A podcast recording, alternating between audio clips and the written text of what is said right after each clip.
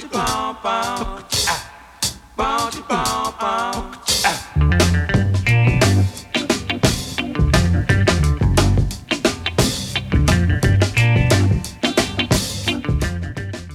Всем привет, это подкаст про диджейнг и все, что с ним связано. С вами Петр Пахомов. В целом в теме диджейнга я уже больше 10 лет, а сейчас преподаю в диджей-школе. В ближайшие несколько выпусков вас ждут истории про диджеев, которые ездили играть в Азию. И сегодня наш первый гость — это Татин, которая была в Индии. Привет, Татин, расскажи в несколько предложений о себе.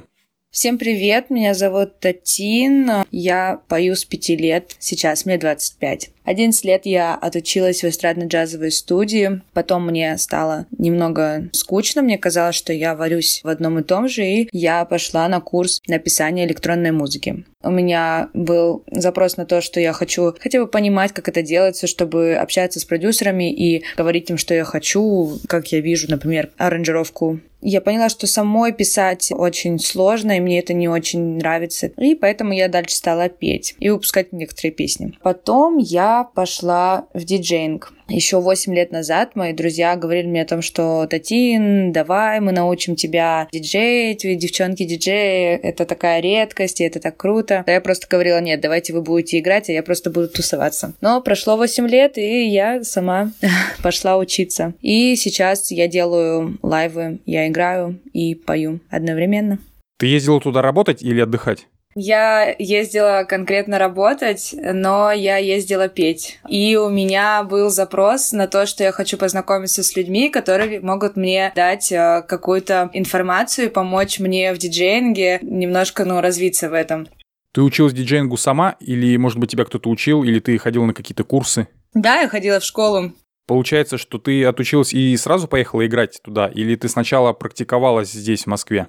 Была практика, я отучилась, наверное, первый блок я отучилась, и я отыграла на вечеринке, на вообще каком-то оборудовании, то есть там было три кнопки из разряда, и я такая, ну ладно, будем на ходу что-нибудь импровизировать, главное же сводить треки, все, а остальное, ну они танцуют, и классно. Собственно, так все началось, и в моменте понимаю, что, уф, прикольно, мне прям это все так нравится, и даже можно и не волноваться, и потом с повышением скиллов, конечно, уже прям прям входишь в раш и начинает прям затягивать вот это все. Прям во время учебы у меня была практика, это я играла на вечеринках у друзей, на всяких закрытых вечеринках. И, собственно, да, вот так как-то. Это была плановая поездка или ты просто решила, типа, а, поеду отдохнуть и там как пойдет? Да, поездка была плановая, ну как, буквально там за две недели до того, как я уехала, мне сказали, и в школе я сказала, что мне нужно срочно закончить, мне нужно срочно все закончить, я уезжаю. Я окончила базовый курс и даже не успела начать курс про, и я уехала, и началось.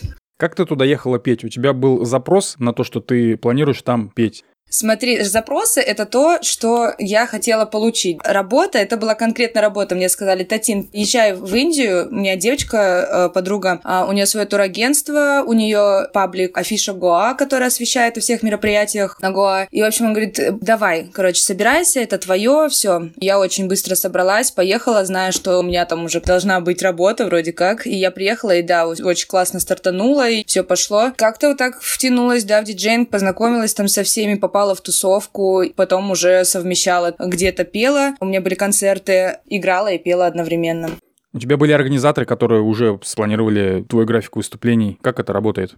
У меня был такой в голове план, что к концу 2020 года я должна настолько круто играть, чтобы еще смочь петь в этот момент. Это была такая какая-то конечная цель моя, потому что, ну, это будет прикольно, это будет классно, что я еще в лайве прям играю, тут же пою. И я думала, что мне нужны, ну, прям вообще такие скиллы в диджейнге, чтобы я там вообще не думала по поводу того, там, что сводить, что нажимать. Так вышло, что однажды один из диджеев, э, достаточно известных Гуа, это Джимонг, он сказал, давай я буду играть, а ты будешь петь. Я такая, окей, давай, классно. Мы сделали live, и через два дня он мне пишет, блин, Татин, короче, видео разлетелось, и тебя хотят в такого-то такого числа, ты сама играешь и поешь. А я такой человек, я такая, ну да, окей. А потом сижу и думаю, так, блин, как нам теперь это делать? Что, что мы теперь будем делать? Нужно что-то делать. И я жутко волновалась, и я настолько сильно волновалась, что я приехала на место, И я сыграла так идеально. Я ни разу так не играла идеально. Я сыграла, спела. Это было очень круто, но я сразу так и поверила в себя. Думаю, ну все, теперь-то я точно смогу. Ты ссылку обязательно оставь на это видео, которое разлетелось, после которого тебя позвали играть и петь. И мы прикрепим в описании. Ссылка на то видео нет, есть ссылка на мое первое выступление. Вот ее-то мы и оставим в описании. Итак, тебе сказали езжай, и ты поехала. А что было дальше? Ты сама ходила по барам и просила тебя взять на работу поиграть? Или был какой-то менеджер, который тебя условно продавал площадкам? Это была как раз-таки эта девочка, мы вместе с ней везде ездили, приезжали в разные заведения. Понятно, что есть э, заведения, где русские овнеры, есть где индийские. Это вообще отдельная история с индийскими владельцами. Но это прикольная, кстати, ситуация, когда мы приходили, и я просто сидела, чтобы вы понимали, я как бы знаю, знаю, что я молодец, но нахваливать себя мне иногда очень сложно. А вот Карина, моя подруга, она в этом плане очень классная. Она вообще, она умеет продавать. Мы приходили, я просто так садилась, закуривала, и Карина начинала просто как Татин. Она звезда, она в России. Да знаете, сколько, сколько она берет за свои выступления? Начиналась эта рекламная акция, и в какой-то момент э, я тоже такая, ну да, действительно, я же, я правда молодец. И вот, и правда все, как она говорит. И, в общем, мы приезжали в разные заведения, и, собственно, собственно, от формата заведения, от того, как оно выглядело, мы придумывали на ходу ценники. Это было очень прикольно. Это, это, э, правда, была как будто какая-то аркадная игра. У нас была карта, и мы ездили в разные заведения, и такие приезжали, и просто ориентировались на местности. Такие, так, ну все, цивильно, окей, давай, пять тысяч, давай семь, а спустим до пяти, окей, все. И мы начинали. Получается, у тебя был свой агент. Она в Гоа именно была таким, да, моим менеджером. Она даже стояла у меня в био в Инстаграме как менеджер. Все вопросы были через нее. Давай представим, что ты приехала, но у тебя нет менеджера. У тебя были бы выступления, у тебя бы их было намного меньше. Насколько важен вообще менеджер? Да, конечно, намного меньше. Вообще заслуга огромная Каринина, что она меня так подняла на этот гуанский Олимп. Смотри, получается, что в основном большая часть выступлений у тебя были там благодаря тому, что у тебя были знакомые. Получается, у меня была одна знакомая, у нее были другие знакомые, и так потом с сарафанным радио это все расходилось, э, находились контакты и происходили выступления. А вот эти выступления, ты там пела или ты играла как диджей? Сначала я пела. У меня были определенные кафе, ресторанчики, где я каждую неделю в определенный день выступала. Но самое максимальное у меня было, наверное, четыре выступления в неделю. У меня было три постоянных места, потом осталось два, и один какой-то там переменный. То есть у меня было очень... Для Гоа у меня было очень много выступлений, и получалось так, что это вокальных. Получалось так, что меня кто-то где-то услышал, ой, а мы тоже хотим, и вот так получалось. И меня это, конечно, очень радовало. Но с диджеингом, конечно, не все так густо, потому что там есть некоторая, во-первых, перенасыщенность диджеями, а во-вторых, там есть э, вот этот момент э, дедовщины. Когда я приехала, я походила, пообщалась с ребятами, которые мы 10 лет сюда ездим, мы 10 лет здесь играем, а мы здесь все знаем. И я помню, я приходила домой и говорила Карине, господи, какие они вообще, ну это, ну нельзя так, нужно быть как-то, ну как-то открытие ко всему, ну, и я просто ей сказала такую фразу, короче, Карин, я приехала сюда не просто так, я сейчас вот это это вот всех старперов вот этих разгоню. И мы над этим очень сильно смеялись. Потом, когда я начала играть, начали нормально платить. Мне платили даже больше, чем э, за концерт э, вокальный. И я такой, ну, прикольно, ничего себе. Интересный забавный момент был. Я поехал с супругой в свадебное путешествие в Гоа и встретил тебя случайно, когда ты выступала в Бора-Бора. Я немножко так прифигел, думаю, о, это же ученица. Я видел, она недавно еще у нас занималась. И тут э, ты уже выступаешь. Это платное выступление было? Вот, ребят, когда вы пришли, это вообще, кстати, ситуация была прикольная. Тогда уезжал мой знакомый диджей, который играл там постоянно, и я просто заваливаюсь, такая, Илюха, отдай поиграть! И он такой, да, конечно, Татин, вставай! Я начинаю играть, и вот зашли вы. То есть это нет, это просто по фану, что-то я там начала играть. Ну, в общем, я немного прифигел. У меня тоже были мысли поиграть в Гуа. У меня тоже есть знакомые, которые там выступают, и я закидывал удочку, что, ребят, привет, я вот готов бесплатно выступить. Но в итоге что-то как-то не срослось. Тут смотрю, думаю, нормально. Чувак, у которого есть нормальный такой опыт, и в итоге я не играю, а ученица, которая недавно только прошла обучение, уже выступает. Ну, я думаю, что это просто каждому распределено когда-то работать, и когда когда-то отдыхать, поэтому... Зато у меня в России нет там всяких возможностей таких, как там. Вот ты говорила, что есть и индийские владельцы заведений, и русские, и что между ними очень большая разница. Расскажи об этом подробнее.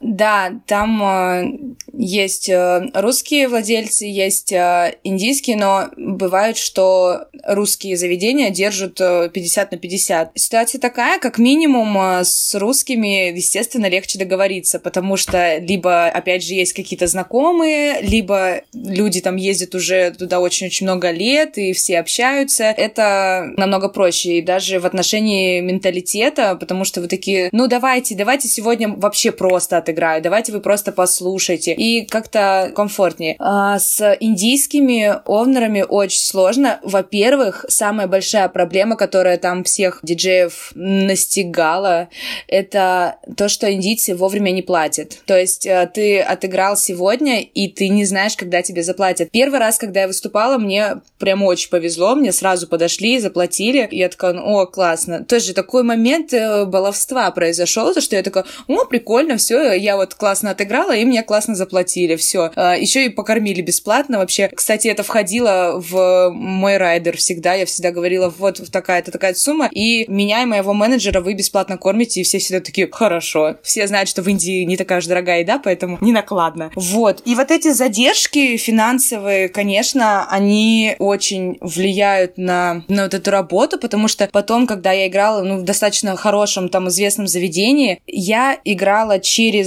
русского Жора Жимонг, которому я вообще очень благодарна. Он меня туда пригласил, я подхожу, он говорит, а заплатят завтра в 6 утра. Днем заберешь там денежку. Я говорю, окей. И я смогла забрать деньги только там, наверное, через э, неделю. Мне нужно было завтра улетать. Я говорю, Жор, пожалуйста, мне нужны деньги. Что-то нужно делать. И он мне дал из своих денег, потому что ему до сих пор там не заплатили. То есть вот эти постоянные у них отсрочки, видимо, я не знаю, у них нет какого-то планирования, что ли. Потому что индийцы, не знаю, общее такое мнение людей, с которыми я общалась, они немножко детские в своих поступках. В общем, они не очень э, рационально порой себя ведут и не со взрослым взглядом подходят к многим вещам. Вот, и я думаю, что это одна из тех вот вещей. Ходит такое мнение, что индийцы не любят э, платить, и что надо выпрашивать э, деньги, и что бывает, что кидают.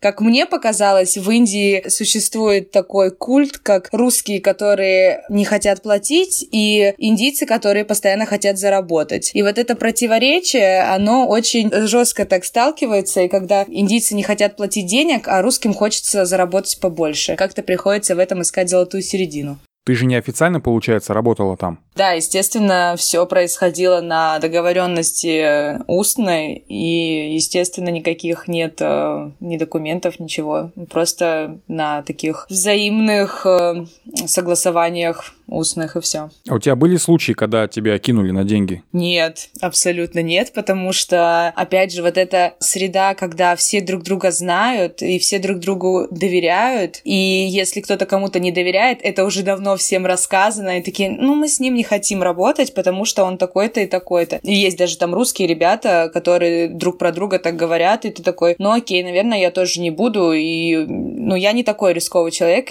я как-то думаю, ну, окей, я не буду работать с такими людьми, которые там не, не платят, даже очень популярным таким диджеем, и поэтому, да, не работала. Атмосфера вот этого семейства какого-то, вы как в деревне там живете, все друг про друга все знают, и там туда ходи, сюда не ходи, и ты такой, окей, окей, хорошо. Вот из всех заведений, в которых ты играла, какое самое интересное? Играла я немного где, поэтому сейчас вот так, если быстро подумать. Не то чтобы интересно, но самое прикольное, конечно, было играть вот в Лариве, где я в первый раз играла, и потом я там еще один раз играла, потому что там очень крутой вид на сансет, и там очень клево. Другие заведения, ну, на крыше мы играли, ну, на крыше там просто, да, сансетик. Не знаю, наверное, да, Ларив это прикольное само место, было атмосферно, и вот как раз-таки видео, которое вы прикрепите, я его до сих пор смотрю, и у меня просто мурашки, потому что, не знаю, мне кажется, что это очень круто.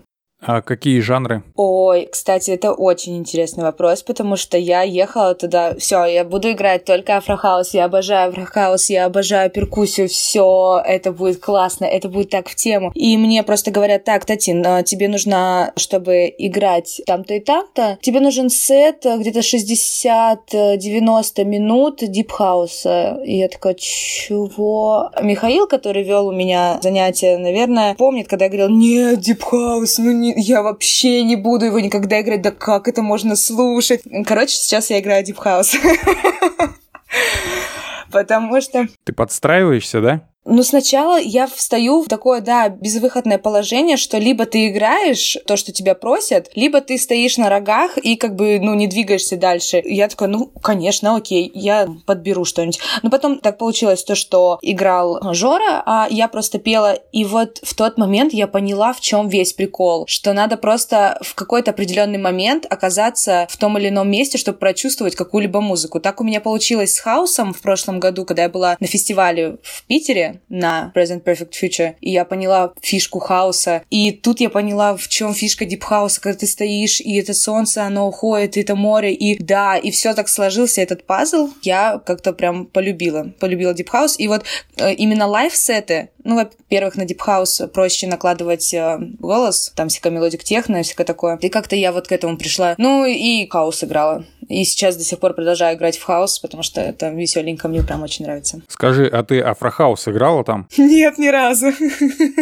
А что, кстати, по поводу Goa Trance? Ты слышала, там много таких вечеринок было? У меня была один раз такая ситуация, что я поехала на пляж, там, э, в одну деревню. По басам слышу, где-то играет хардкор, такой прям классный. А я раньше входила в, в хардкорную тусовку, такой думаю, ничего себе, где-то хардкор, прям такой пум-пум-пум-пум. Все, я туда подъезжаю. А это, оказывается, там транс играл у ребят. У ребят был, а, было afterparty. Конечно, там очень много такого. Я немножко не понимала, и один раз я попала на такую тусовку, просто мы проходили мимо по пляжу утром уже, там была трансовая вечеринка, я первый раз увидела, как люди под это танцуют, и я такая, а, ну, оказывается, можно танцевать даже под это.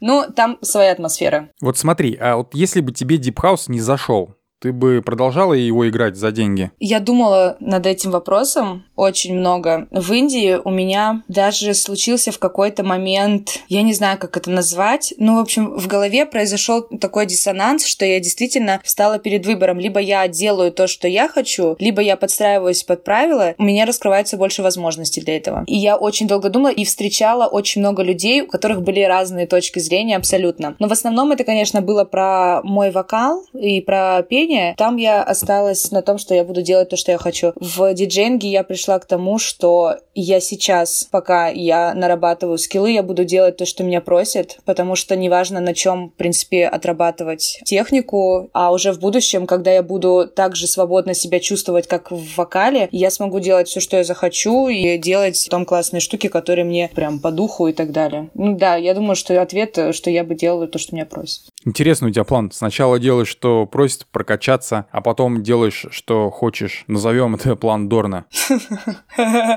Звучит. Кстати, как вы познакомились с менеджером? Как получилось, что вы стали близки? Познакомились с ней, получается, в 2018 году. Я три раза пролистывала рекламу в Инстаграме, где было написано «Евротур для молодежи», там бла-бла-бла. Два раза я его пролистывала, и на третий раз такая, ну ладно, зайду посмотрю. И в итоге зашла, посмотрела, оставила заявку и поехала с ребятами в Евротур. И с тех пор я дружу с Кариной, потому что она основатель турагентства и делает классные вот такие выезды. Слушай, ну, по ходу дела, я зря пропускаю рекламу такую, потому что мне тоже часто всплывает ВКонтакте где-нибудь. Хочешь зарабатывать 500 долларов в день, не выходя из дома? Ну, тут, наверное, на, на, на все на, на интересах, потому что где-то глубоко в душе, конечно же, мне хотелось э, прям, ну, так, ну, хотя кому не хочется заработать 200 долларов, сидя дома? Не знаю, не знаю. Кстати, про деньги. Сколько в среднем стоило твое выступление, когда ты пела, и сколько в среднем стоило твое выступление, когда ты играла как диджей? В среднем, когда я пела 4, когда играла 5. Пела я 2 часа, две части выступления. Ну, там, получается, я полтора часа пела, и полчаса там перерывчики и всякое на поболтать. В диджеинге сколько? Наверное, час или полтора? А, нет, ну не час точно, полтора, наверное, часа. Да, где-то так. Но я просто, я не ожидала, если честно, что, ну, мне просто сразу сказали, что вот э, ты играешь тогда-то, тогда-то, во столько-то, столько-то, тебе заплатят 5000 рупий. Я такая, ничего себе. Слушай, ну это прям хорошая цена, потому что, ну, в Москве не всегда такие цены бывают, учитывая, насколько там все дешевле. Вот, собственно, я и говорю. Вот этот произошел момент, когда судьба меня разбаловала, и я сейчас, конечно, такая, ну, типа, вообще-то я стою денег, как бы. Вот так. Расскажи, пожалуйста, сколько ты там жила и сколько тебе там стоило жить? В Индии я была три месяца. Значит, как я туда ехала, я купила билет в одну сторону. Это был прямой рейс чартерный. Стоил он 20 тысяч рублей в одну сторону. Там мы снимали первый месяц дом. Мне это вышло бесплатно, потому что у меня самый лучший в мире менеджер. Да, мы снимали офигенный дом, а, одноэтажный. Там было две спальни, огромная гостиная, огромная кухня. Ну, в общем, в лучших индийских традициях, как они любят минимализм и, и мрамор. Первый месяц получилось у меня, да, бесплатно пожить в таком доме, но он стоил что-то около, наверное, 30 тысяч в месяц. То есть, э, если, например, ехать туда втроем или там вчетвером, ну, сами считайте, не такие уже большие деньги, чтобы жить там месяц Плюс у нас была стиральная машина и кондиционер, что очень редко. Также по жилью во второй и... А как так было? А, да, так получилось, что мы э, немножко задержались в первом доме, там просто доплачивали по неделям, и потом я нашла себе квартирку небольшую, это однокомнатная квартира с собственной кухней, собственной туалетом и так далее. Искала я его по принципу, я как-то приехала в гости к подруге, говорю, о, ничего себе, у тебя такая классная квартира, у нее студия была, говорю, сколько ты платишь? Она говорит, 7 тысяч э, рупий в месяц. Я такая, хм, прикольно. И потом я должна была искать квартиру, и у нас уже был знакомый там инди... индиец, который помогал нам там искать байки, квартиры. Я ему говорю, мне нужна квартира за 7 тысяч рупий. Он такой говорит, нет, такого у нас нет, вот есть за 10, поехали покажу. Я говорю, ну поехали, мы приезжаем, я такая, ну хорошо, покажешь за 7? Ну за 7 нету, я говорю, ну как нету, по-любому же что-то должно быть, покажи мне за 7. В общем, он спустился вниз на первый этаж к хозяинам, поднимается, говорит, хорошо, 7 тысяч рублей в месяц. Вот так я нашла свою квартиру вторую. Офигенная была квартира, все приезжали, э, друзья, всем нравилось. Там, получается, у нас на одном этаже было, было три квартирки, и внизу хозяева. Очень круто. Вот, это что касается жилья. По поводу байка у меня был мопед. я не знаю, как это правильно. У меня был, ну, не скутер, у меня был байк. В общем, он мне обходился в дороговато. Что-то 5 тысяч рупий я, по-моему, за него платила в месяц. Это дорого, и он еще был такой старенький. Вот, тоже для него там пыталась найти другой, доплачивала по неделе отелем. Ну, короче, в Индии очень легко договориться в этом плане, что ты что-то тут заплатишь немножко там, а давайте я вот за неделю там заплачу, там, и я высчитывала так, чтобы подешевле было еще, а, при том, что на самом деле цены, конечно, вообще, да, минимальные. Еда, блин, э, жрали, я ела вообще как не в себя там. И сначала я ела как... И сначала я вообще, я ехала такая, думала, ну, блин, это же теп теплая страна, я буду пить смузи, есть фрукты. И просто в какой-то момент я понимаю, что я съедаю одна эту тарелку брияни в одно лицо. Чтобы вы понимали, те, кто все это слушает, брияни — это такой плов индийский, и я не знаю, сколько там, 400 грамм в одной тарелке. Это огромная порция просто. Мы брали несколько блюд на двоих, на троих э, людей и просто объедались. Вот. Но в какой-то момент, видимо, ты привыкаешь и уже начинаешь очень много кушать. И да, в один момент я начала прям поправляться сильно. А потом я еще раз пробовала индийские печеньки. Это печеньки, в которые э, как будто, да, они сыплют туда что-то вкусненькое, и ты хочешь еще. Ну и да, в какой-то момент э, мы кушали там утром, в обед, вечером, и кокосы, и ты вроде бы только покушал, но все встречи проходят, естественно, в всяких кафешках, вы идете постоянно в кафешки и постоянно жрешь и жрешь. Но в какой-то момент денежки начали заканчиваться, и поэтому я начала даже готовить дома. А ты везла в эту поездку какие-то свои деньги или ехала голиком и надеялась, что будешь там жить на что-то, что зарабатываешь? Да, я рассчитывала на то, что я там буду зарабатывать, и я взяла с собой минимальную вообще там сумму. У меня было 20 тысяч на обратный билет, чтобы в любой момент я могла купить себе билет. И, если не соврать, что-то около 14 или 12 тысяч рупий я разменяла первый день. Но мне, на самом деле, хватило на долгое количество дней вот этих денежек, которые у меня просто лежали, там, вот я их поменяла, и они лежали, потому что сразу доход начался. Но в какой-то момент они тоже начали тратиться, потому что э, сначала казалось все так классно и столько много работы, но потом, опять же, вот из-за того, что индийцы, они могут просто день в день позвонить, или ты им звонишь, они не берут трубку вообще, или ты им пишешь, ну что, мы сегодня выступаем, все классно, они такие, нет, ну, типа, все отменяем. И вот такие моменты тоже были. Вот, ну, поэтому, да, ну, я брала минимальную с собой сумму денег и просто там жила, зарабатывала и жила на то, что есть. Вот все. Ну, то есть оттуда сложно еще что-то привести, накопить?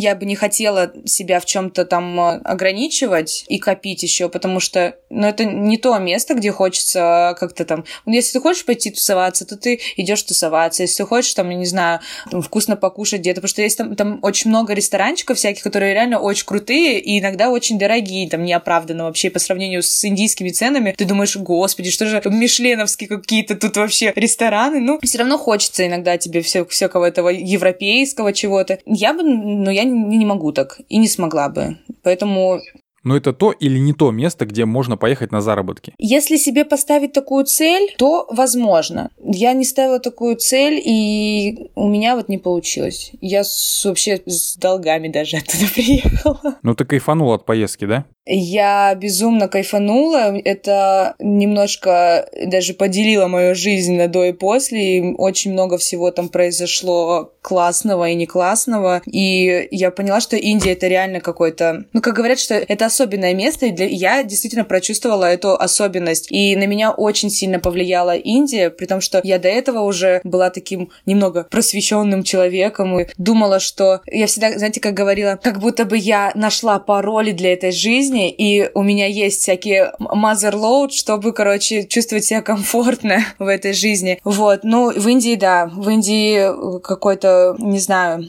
свой дух, который расставляет все на свои места и показывает вообще, как надо, как не надо, и заставляет задуматься. Ты еще планируешь туда ездить? Да, я думала, что я в октябре этого года сразу туда уеду на полгода.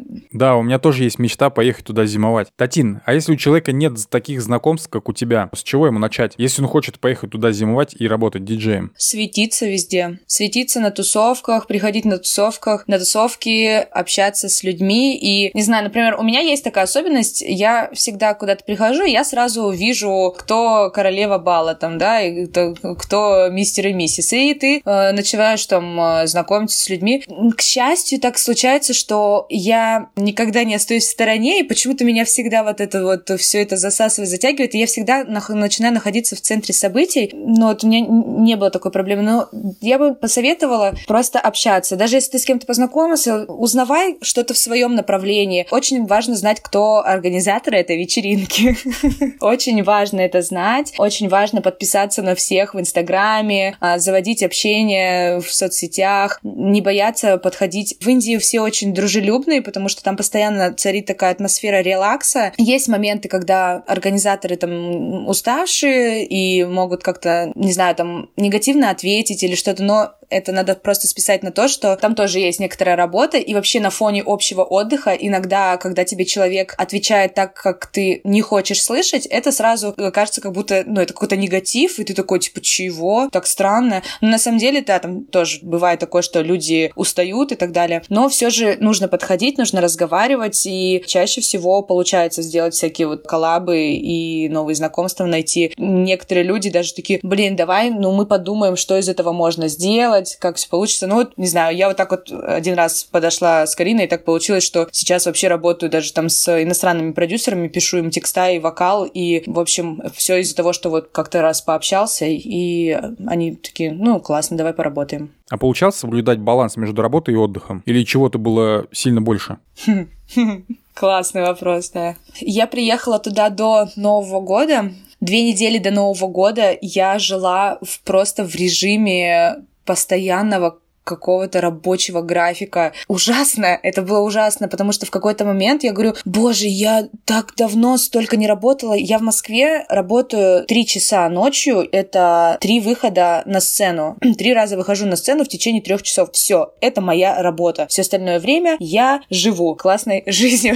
Тут я приезжаю в Индию и начинается, мы какие-то клипы снимаем, мы туда ездим, здесь разговариваем, тут общаемся, а тут уже выступление. И я просто в какой-то момент, у меня даже была жуткая истерика. Я в один день просто сломалась, и я ревела целый день. Я начала плакать утром, и когда меня Карина, мне еще не было тогда, байка Карина меня взяла на концерт, и я просто ехала и ревела. Она говорит, да что ты плачешь? Я не знаю, я просто устала, я поеду домой. Это была первая неделя моего пребывания в Индии. Вот, и правда казалось, э, да, что очень сложно до Нового года. Вот, но я тогда только вот пела. Было очень сложно. Было сложно, потому что я как-то выбилась из этого графика. Но при этом было кайфово в тот же, в тот же момент. И у меня даже был прикол, я постила в Инстаграм, что был мем такой, где там обезьяны над одной лежат. Это такая, а, дайте мне немножко там что-то отдохнуть. А у меня был пост, ребята, можно я немножко позагораю, пожалуйста, потому что я вообще на пляж почти не выезжала. Раз в три дня на 15 минут, вот такой. А потом как-то после Нового года и работы стало поменьше, во-первых, что не очень было хорошо. И я начала тусоваться. Я еще познакомилась э, с компанией, которая там тусуется больше. То есть индийская жизнь поделилась такая на три части. Вторая часть это была вот тусовки, и вот тогда я отдохнула. Тогда прям, э, да, мне хватило, что потом я такая, ну все, хватит отдыхать, я больше не могу. И опять начала работать.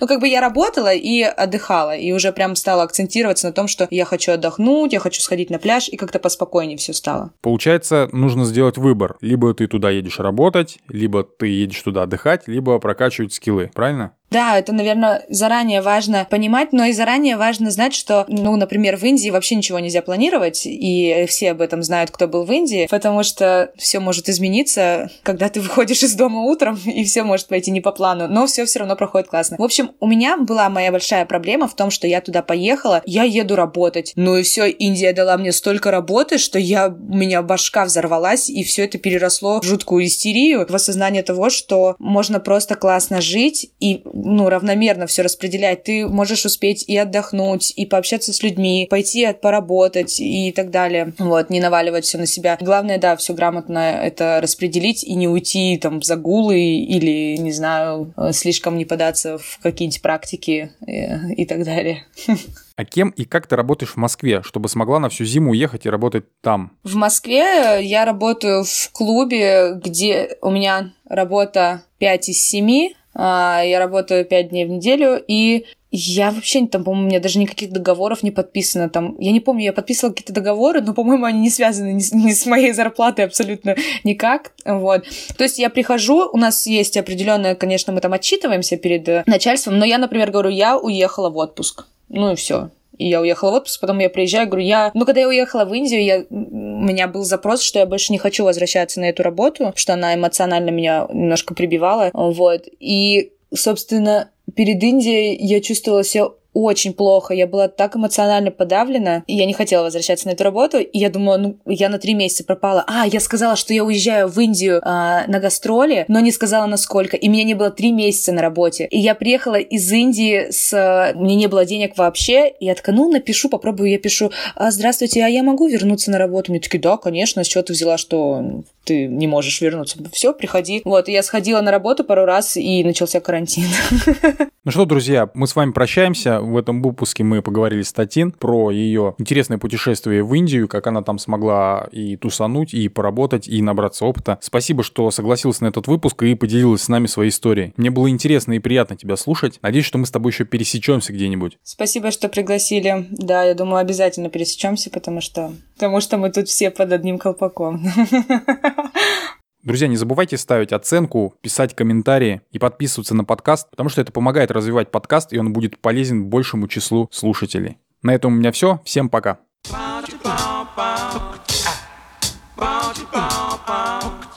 Bum,